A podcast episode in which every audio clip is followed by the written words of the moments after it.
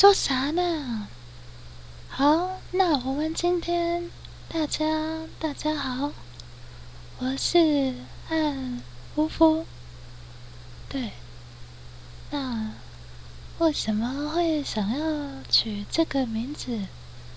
我其实有一个有一个频道，我是跟我我室友一起创的。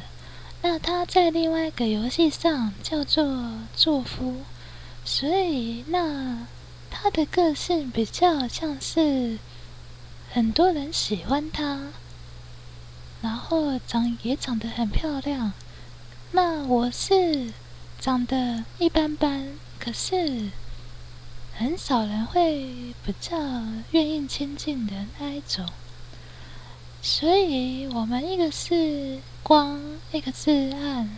他在光明，我在比较像是黑暗的那一个部分，所以我们就会比较像是这样的角色。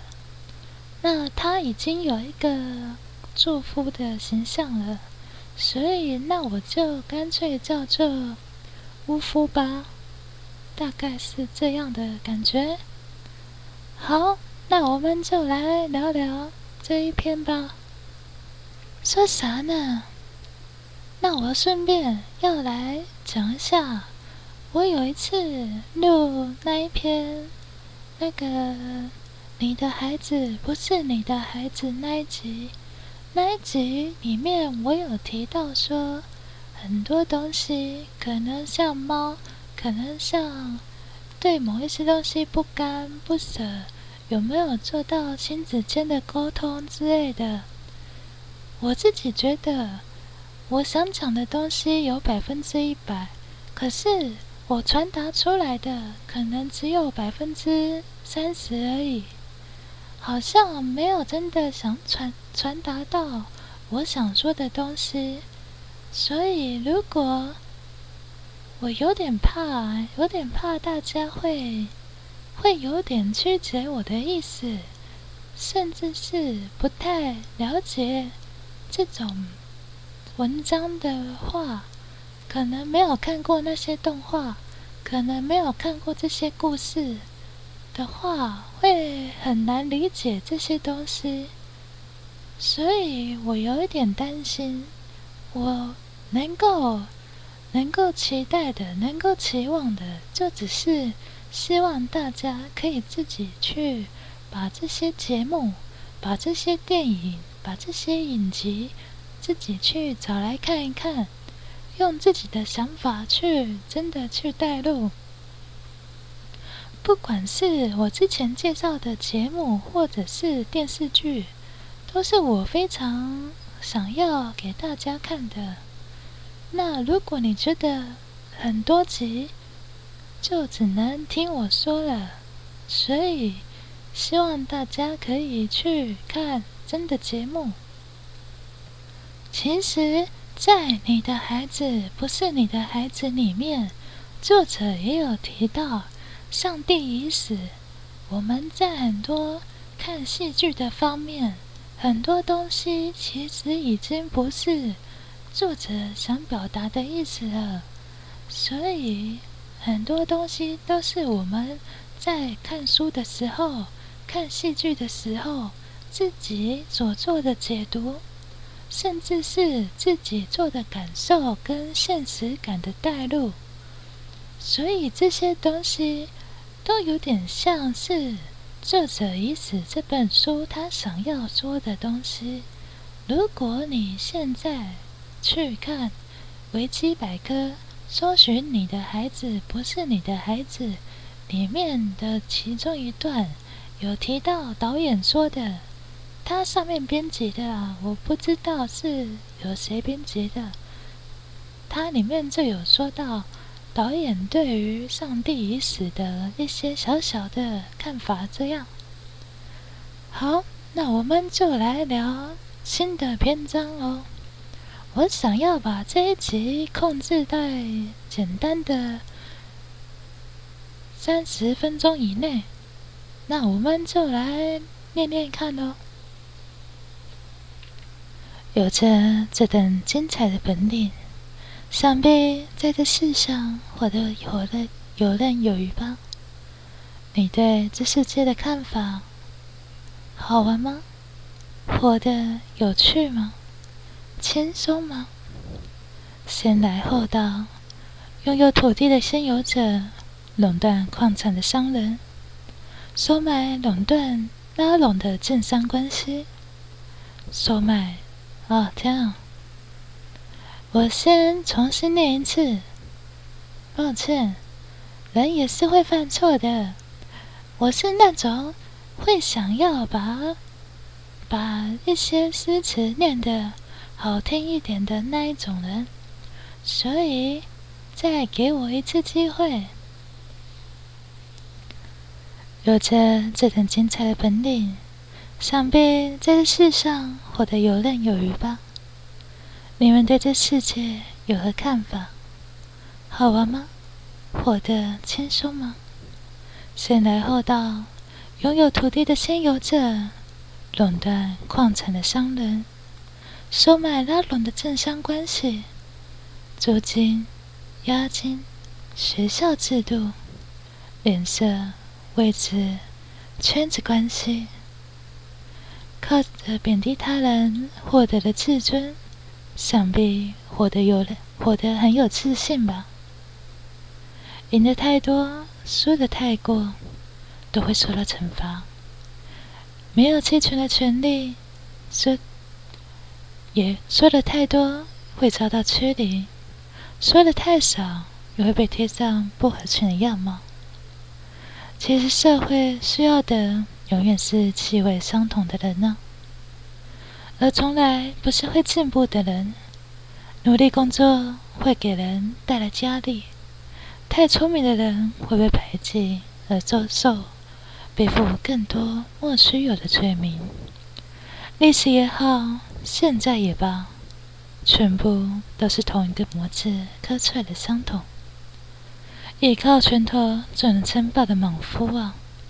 无法开明的智慧，随着教育的称号，不论是工商，不，不论是工业革命，或者是资讯革命，上一代永远不知道未来的发展，而无知的打压，霸道的最后是人类的劣根性。战争，发起战争的人们可以昂首阔步的荣耀，告诉人民战争的合理性。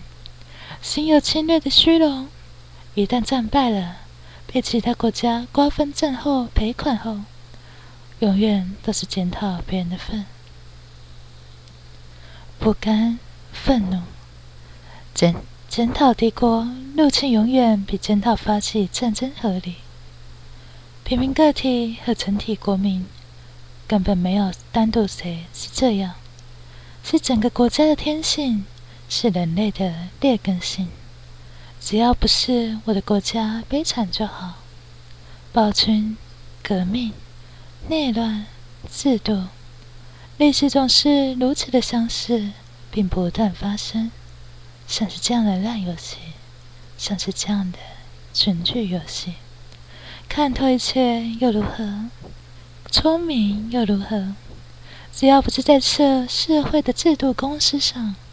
外交手段、谈判能力、管理能力、游说能力、分析能力、判断才能、智商、情商、危机处理能力，只要不是在这社会的发展上，野台剧、歌舞剧、电视剧还是网络剧，没有一个像样的世界啊，也没有一个像样的人际关系。如果这世界，如果真有这世界，那我们真是生错世界了。最聪明与最天才的人呢，最选择莫在墙角，人群恐惧、幽闭、空空的情感，迎合不屑，最后成为最有智慧的失败者。这世界是不存在运气的，规则、前提、心理状态，有无数看不见的变数。带来无法预测的必然，偶然是不存在的。金融也好，股票市场也好，有钱的人呢，能够瞬间的买空，演过固定涨停。说到真实的无奈，永远是比不过拥有提前知道消息的财阀。投资证券、刺激贷款，比赛的胜负在开始之前就结束了。这，就是人生在玩的游戏。还记得最后一次玩游戏感到开心是什么时候吗？快乐吗？是为了排名而愉快？是为了被称赞而愉快，是为了努力的过程而愉愉快，还是成功的目标而愉快呢？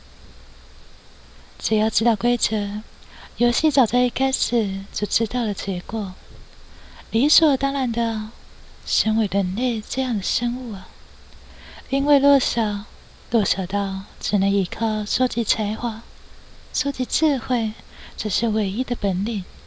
正是智慧本身的重要性。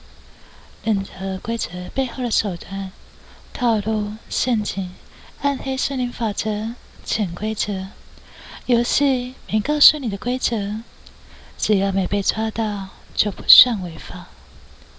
瑞幸、安龙、华尔街背后的手段和建商关系，零权利金、标案限定者、特殊条款。地权变更，盈利令估它的暴利，海产市场的哄抬物价，哪些是规则告诉你的故事？欢迎来到这的生游戏，过路费收税，富商避税，银行贷款放弃债权，融资负债千亿的千亿富豪，从打压身边的人呐。是操控控制股票的对冲基金管理人，从路边的摊贩至操控选票利益的政客，空与白，我相信着你，你也相信着你。啊，天啊！我先再给我一下，给我一次机会。我口干了，让我喝一下，喝一下水。等我一下。说啥呢？我相信着你，也相信你相信着我。我们为了彼此而生，我有我存在的意义，也必定有我存生存下去的目标。为了寻求这人生的意义，也为这开玩笑的世界刻下自身存在的故事。国王、皇后、主教、骑士、城堡。士兵，我们的祖先用自身的力量，如此的微笑，如此容易被摧毁。交际、游说、联盟与利用，最终成为历史上第一次的胜利，成为了国王。有着这样的人生，想必过得十分惬意吧？你喜欢你的世界吗？天才也好。高智商也罢，才华出众、社交手腕也罢，神指引我们来到这里。所谓无游戏无人生，在荣耀的阶梯上刻下自身存在的痕迹，在无数计算中将世界改变。只要战胜了，历史怎么写都是赢家改变的事实。不为沦为棋子，扮演平凡，不甘心言天计从啊！宛如地狱的人生，带着戏谑的神情，手段与才华，尽情的享受着世界。只要不自暴自弃，就不可能失败。扼杀自身骄傲换取的安稳，这个没品味的人生，你。喜欢这个世界吗？那我们开始游戏吧。说啥呢？好，我过程中又念错了。天哪！我好像……我好想重念哦。真是的。不管了。那我们就来聊一下吧。好像我们很多东西会想要去做一些坚持，譬如说，我想要把文案给做好，我想要把舞台给用好，可是我好像非常的完美的已经做完了大部分了。然后就在最紧要的关头，我却因为在意，有一点在意，非常在意，然后我就出错了，我就分心了，我就念错了，这种感觉好讨厌哦。算了，我们来念念这篇文章。嗯，这个是在游戏人生里面的东西。你对这世界有什么看法？如果你本身就很聪明，考试非常厉害，甚至逻辑非常的聪明，那你有这样本领，想必活得十分游刃有余吧？你觉得这世界好玩吗？不管是我们房屋的租金，他可能先买了，甚至他可能觉得你的店面他想涨就涨，或者是在课税、押金，甚至是我们学校所教出来的东西，我们明明已经知道少子化了，可是对于学校制度却没有去改型，没有去做转正。好像鼓励大家去做某一个职业，却不考虑它会有过度饱和的情况。这样的话，我们的教育制度从来就只是放任而已，而我们的政府却告诉我们人民要自立自强。那我们还能说什么呢？脸色圈子关系。你可能是个议员，可能是个立委，甚至你是在你的公司里面当一个主管，当一个像位阶还算蛮高的一个地位，你会经常想要利用一些关系，甚至会靠着贬低他人来获取你应该有的自尊，想必活得很有自信吧？这样的人。他可能会活得非常的好，甚至他不会体会过什么叫做什么叫做在下位者的一些个性跟想法。我们好像不用过得太好，不用太温柔，甚至不用太善良。我们只要不断的抬高自己的身价，不断的将自己的自信展现出来。只要对方可能有点聪明，你在他的面面前，你可以跟他说：“啊，你是很厉害吗？你有多厉害吗？”甚至是会对他说：“如果我是你，我应该怎么做？怎么做？或者是你不应该怎么做？”然后会借由一些。更虚晃的自尊来抬高自己的身价，像这样的人，他会过得非常的好，甚至他会变得一个非常有自信的主管。但这样的人是真的受欢迎吗？是真的有必要吗？他们应该过得很有自信吧。我们好像做的太多，做的太少，甚至说的太多，说的太少，都会受到惩罚一样。这社会需要的只是气味相同的人啊，不是社会一起追求进步的。一个社会，一个公司企业，他不奢求你去去。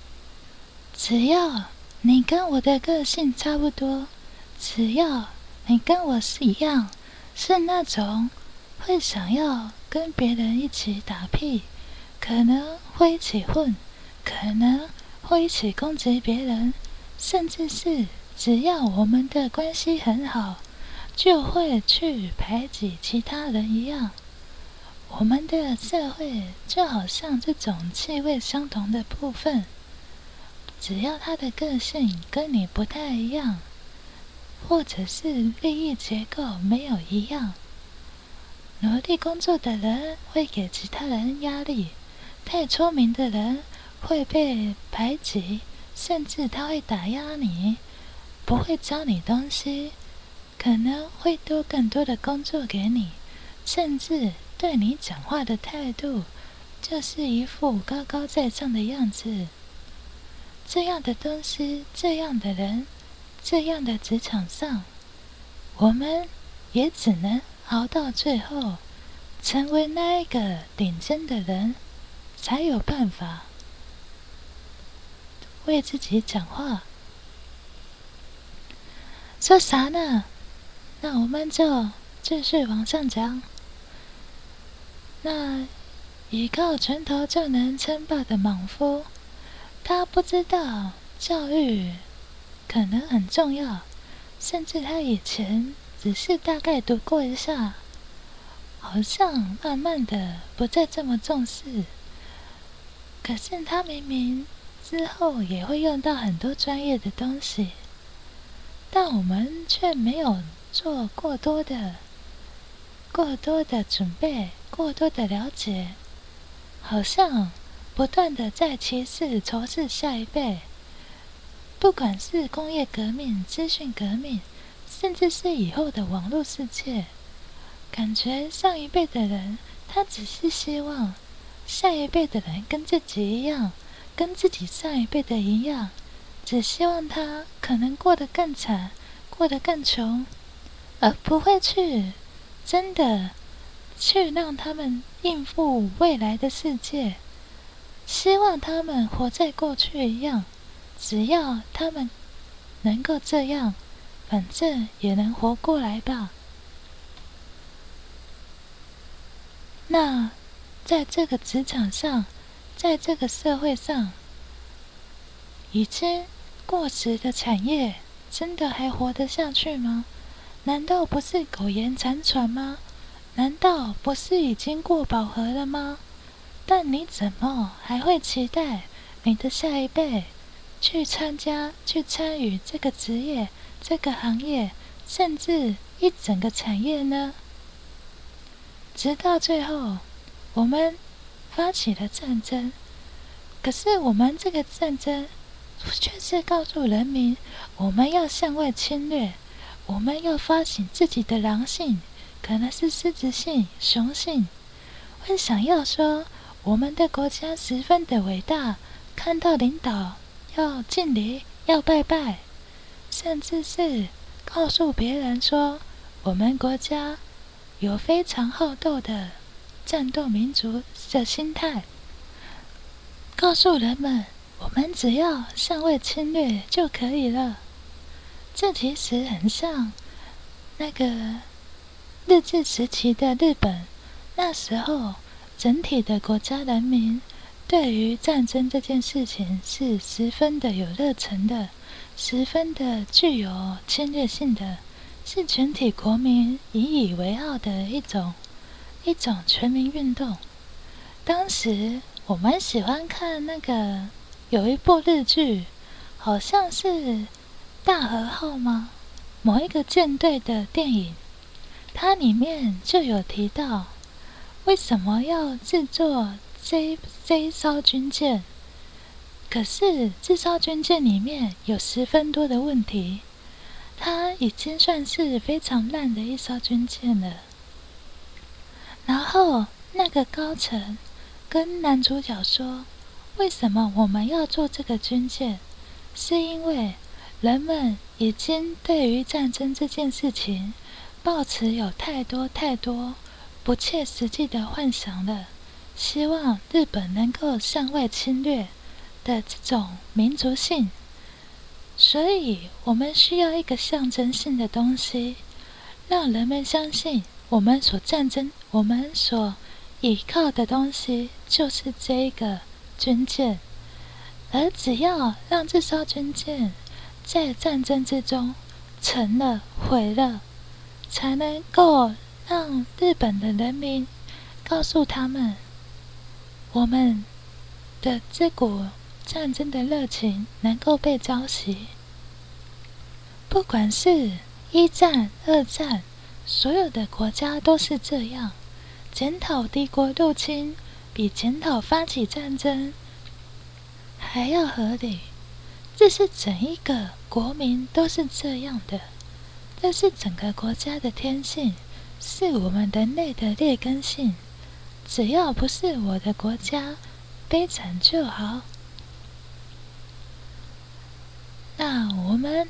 必须要在这个社会的制度上去迎合、去谈判、管理人际关系，都要处理。所以，我们可能希望的更多，是因为我们没有了交际手腕，没有了人与人之间对话的默契，没有跟别人打好关系的基础。